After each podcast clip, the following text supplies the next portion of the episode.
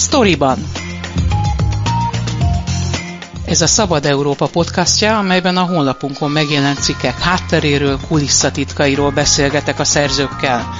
Mivel kollégákról van szó, kérem nézzék el nekem, hogy tegeződni fogunk. Én Fazekas Pálma vagyok, tartsanak velem és munkatársaimmal.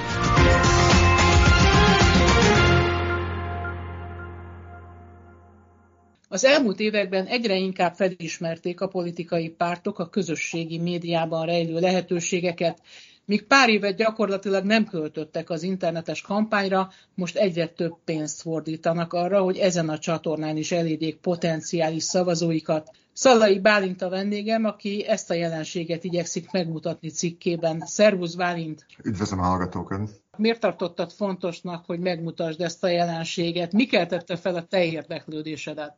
Hát, két külön dolog is. Az egyik az, hogy, hogy egyrészt a politikai kommunikációban is egyre fontosabb csatornává válik a, ugye általában az internet, de különösen a közösségi média. Több jellemzője miatt is olcsóbb és hatékonyabb, miközben a másik oldalról az emberek is egyre inkább ezen szeretnének híreket fogyasztani, különösen Magyarországon, akik ilyen még a régióban is kiugróan Facebook függőek vagyunk, hogyha lehet ezt így mondani. A másik része pedig az, hogy a Facebook egy közelmúltbeli, az amerikai választásokhoz kapcsolódó közelmúltbeli botrány botrány kapcsán, Cambridge Analytica botrány után elkezdte nyilvánosságra hozni azokat a hirdetéseknek a, a főbb adatait, amiket politikai hirdetésnek gondol, illetve politikai hirdetésként adtak fel. Ugye ez a Cambridge Analytica, ez egy politikai adatelemző cég, ez a botrány az azt hiszem, hogy 2018-ra nyúlik vissza, és arról van szó egészen röviden, hogy a cég több mint 87 millió Facebook felhasználó személyes adatait szerezte meg jogosulatlanul. Az ügy miatt ugye az amerikai kongresszus elé citálták a Facebook képviselőit, és elképesztő bírságot, rekordösszegű bírságot, 5 milliárd dollárt szabtak ki a közösségi médiára. Igen, igen, ez, ez egy nagy hatalom, hogyha így nagyon, hogyha lehet így teljesen részletesen célozni emberekre, hogyha azt is tudják, hogy nem tudom,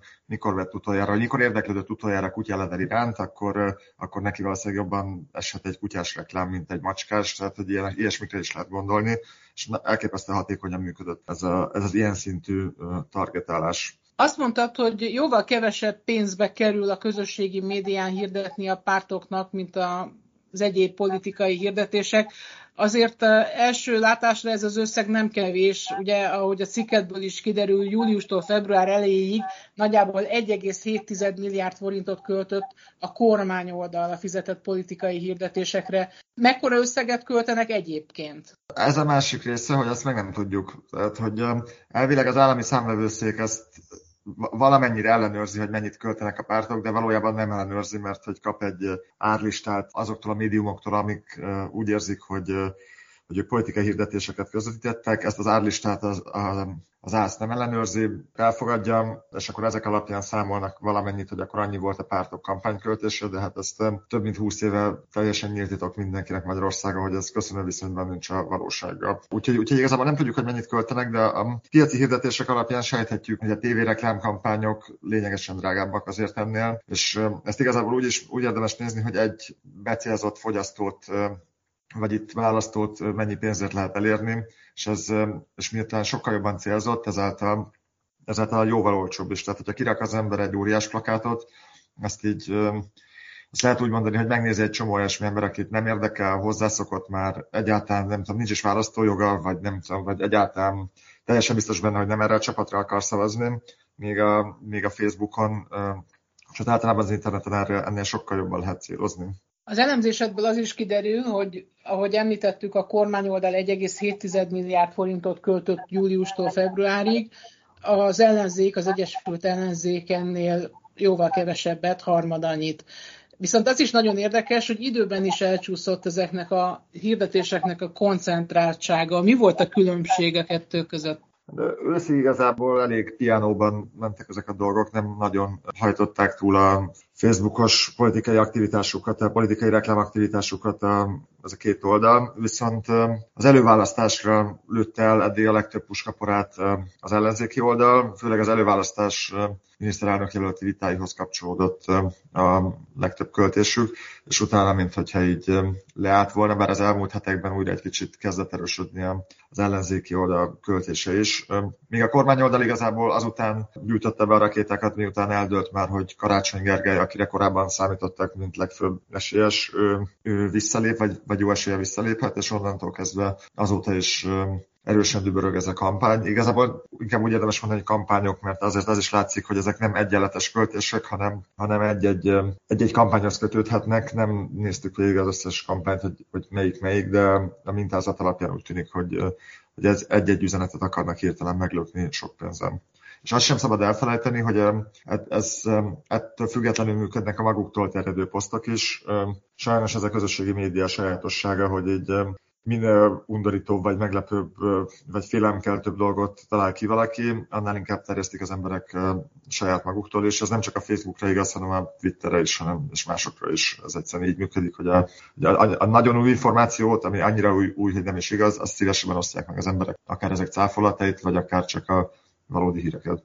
Nagy erőssége ennek a cikknek, hogy egy automatikusan frissülő ábrát, sőt több ilyen ábrát is tartalmaz, aminek a segítségével az olvasó tulajdonképpen napra készen tájékozódhat az aktuális erőviszonyokról. Egy pillanat alatt megtudhatja a legfrissebb elérhető magyar adatokat. Hogyan tudtátok megcsinálni ezt az ábrát? Segítséged is volt ebben, ha jól tudom. Hát igen, főleg hát a döntő részét ezt a német Dóra a grafikusunk csinál. Hát a Facebook megadja Facebook Ad Library nevű adatbázisához elérhetőséget, és akkor bizonyos egyébként nem túl könnyen kezelhető formátumban de le lehet tölteni ezeket az adatokat. Igazából azért kellett ezt így, ezt így átcsomagolni, egyrészt azért, mert hogy nagy macera ezt a fogyasztóknak egyéb, egyébként kezelni, így talán sokkal jobban áttekinthető, és egyébként a mi oldalunkról lényegesen könnyebb formátumban le is tölthetőek ezek az adatok a magáról az ábráról. Van egy adatok letöltési rész. A másik pedig, hogy, hogy be kell osztályozni ezeket a politikai csoportokat, tehát hogy a, a pénzek a töredék részét költik csak el, vagy legalábbis biztos, hogy kisebb részét költik csak el maguk a pártok és a politikusok hivatalosan. Ezeknek a kampány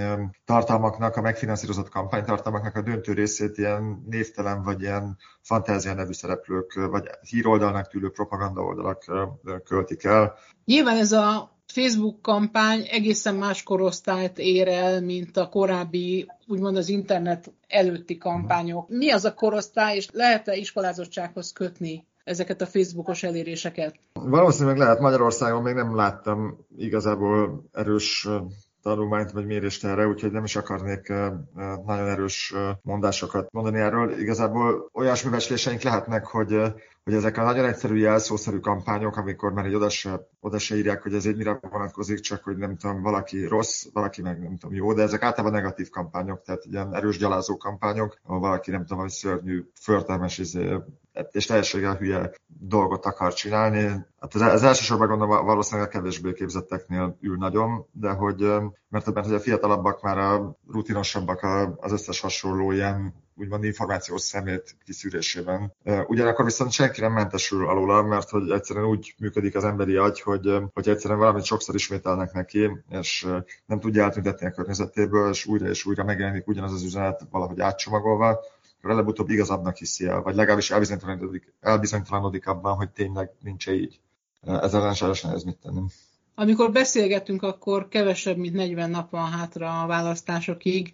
Szerinted ez a kampánytevékenység fokozódni fog, vagy már elérte a csúcsát, és ezen a szinten marad? de biztos vagyok benne, hogy fokozódni fog, mint ahogy a politikai csoportok is általában a fő kampányüzeneteiket a választásokhoz közelebb próbálják meg bedobni, úgy valószínűleg ezeknek a felerősítése is a választásokhoz közelebb lesz majd a csúcson. Már csak azért is, mert az emberek elfelejtik, ami korábban történt. Ha jól tudom, akkor tervezett folytatni ezt a témát, másfajta elemzést is tervezel a közösségi médiával kapcsolatban. Hogy áll ez most, és miről szól majd ez a cikk? Igen, a célegyenesben van, ezt megpróbáljuk összekötni ezeknek a fő posztoknak az elérésével is, hogy hány embert sikerülhetett elérni. Sajnos nincsenek igazán pontos adatok, hanem ilyen a tartományokat ad meg a Facebook, de ebből is érdekes dolgot lehet megnézni, sőt, még ebből is, hogyha amire szintén van mód, hogy az ember megyei bontásban nézze meg, hogy hova, hova célozták ezeket. Eddig a magyar pártok úgy tűnik, hogy olyan őletesen nem mikrotargetáltak, általában mindenkire lőttek, akik, akik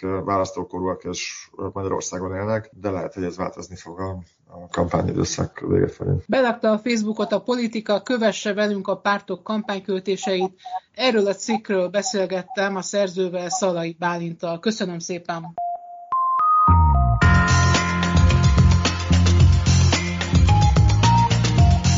Ez volt a Storyban, a Szabad Európa podcastja, a honlapunkon megjelent cikkek hátteréről, kulisszatitkairól. Én Fazekas Pálma vagyok, köszönöm figyelmüket munkatársaim nevében is.